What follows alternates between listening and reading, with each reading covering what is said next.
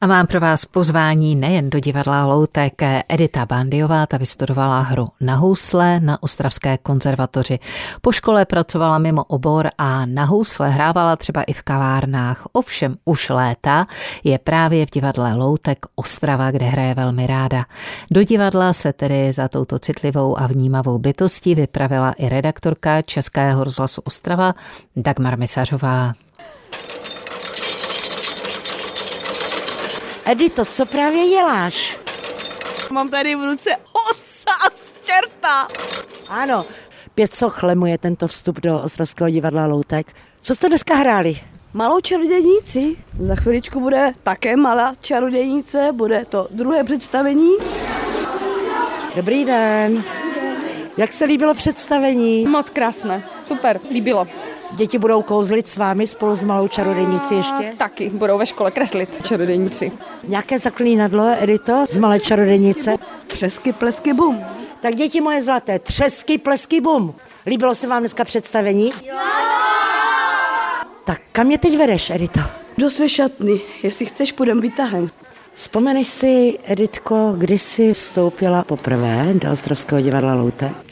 V roce 95 jsem tady přišla Zháněl se houslista, ale nakonec byla dobrá i houslistka.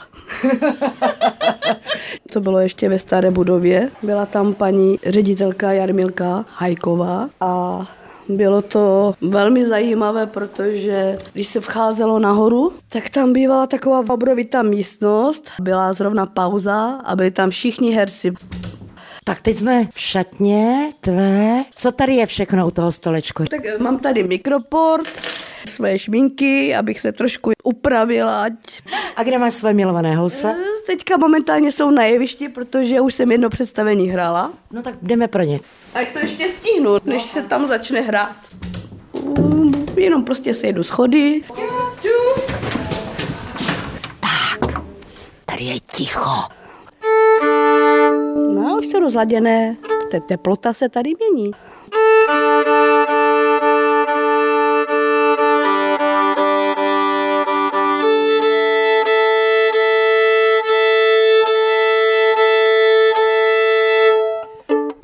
Vy jste tady takový malý orchestr během Malé čarodejnice. Tady sedí Tomáš Rosy, který tuhle tu inscenaci hudebnil, udělal k tomu muziku. Je tady akordeon, to jsou ty tlamy, to je déšť a je tam činel a různé takové pomůcky, které se hodí do tohohle představení. Co se v tobě děje chviličku před tím představením? Vždycky hlavě si to trošku srovnám, ale když už není to první nebo druhá repríza, tak spolehám na instinkt, že to naskočí. Tak zkus mi udělat jeden jediný tvůj milovaný tón na tvých houslích. Jeden jediný tón. To se dá? Kdo tě naučil na housle? Tak byl to můj tatínek, to byl můj takový velký vzor a takovou mou milovkyní, která mě do toho úplně zatáhla, byla paní Zdeňka Hališková, která mě učila na lidové škole v Radvanicích. Byli jsme strašně dokonalí jako učitelka, žák, byli jsme úplně propojení a na to strašně ráda vzpomínám.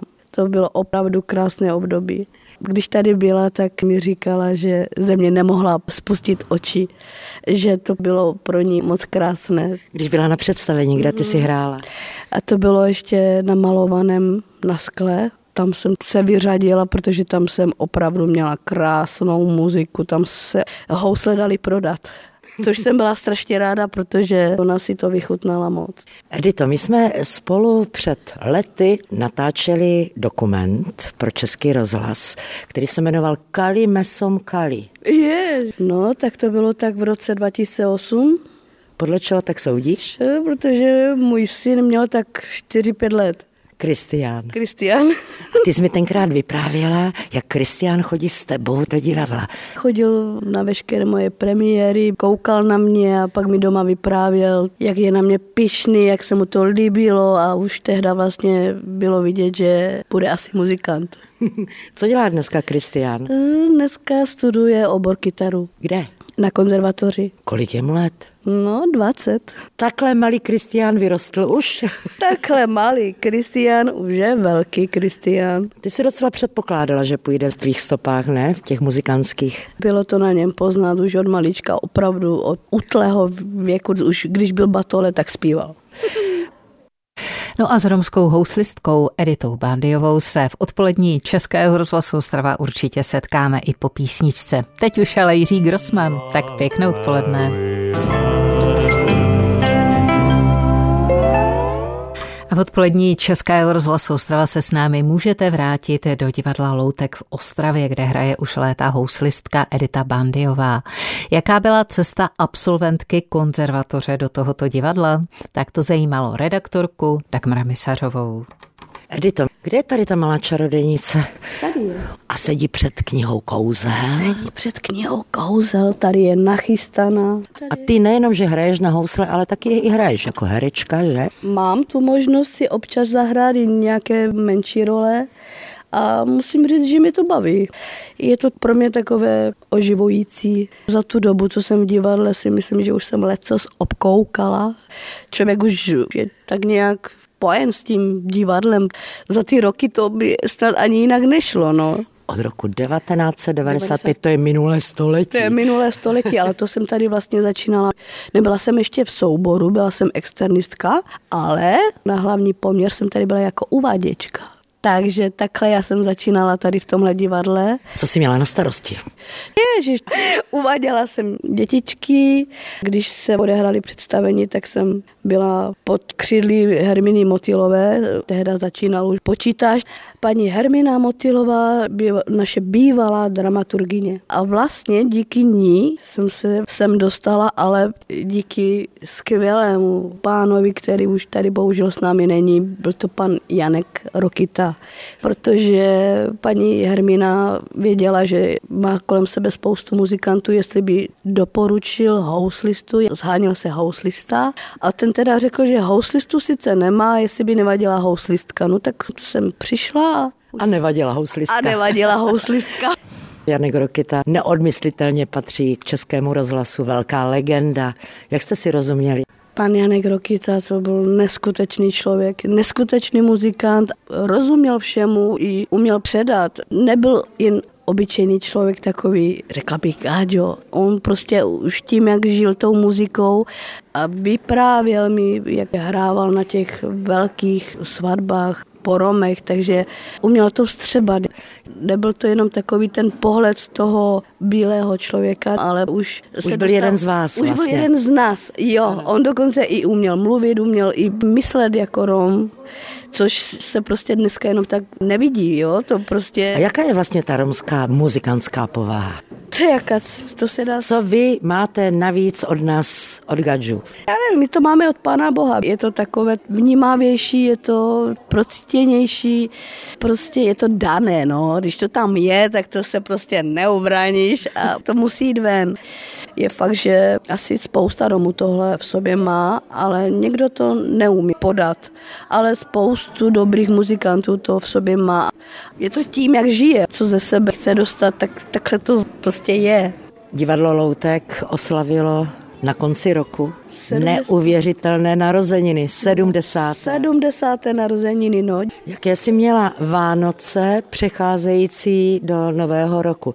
Taky spojené s divadlem? Já jsem docela byla hodně v takovém tom presu, protože samozřejmě vánoční hra se tady u nás hraje, lidi chodí, jsou natěšení. Fakt jsem hrála, potom se ještě dělal ten program na ty sedmdesátiny.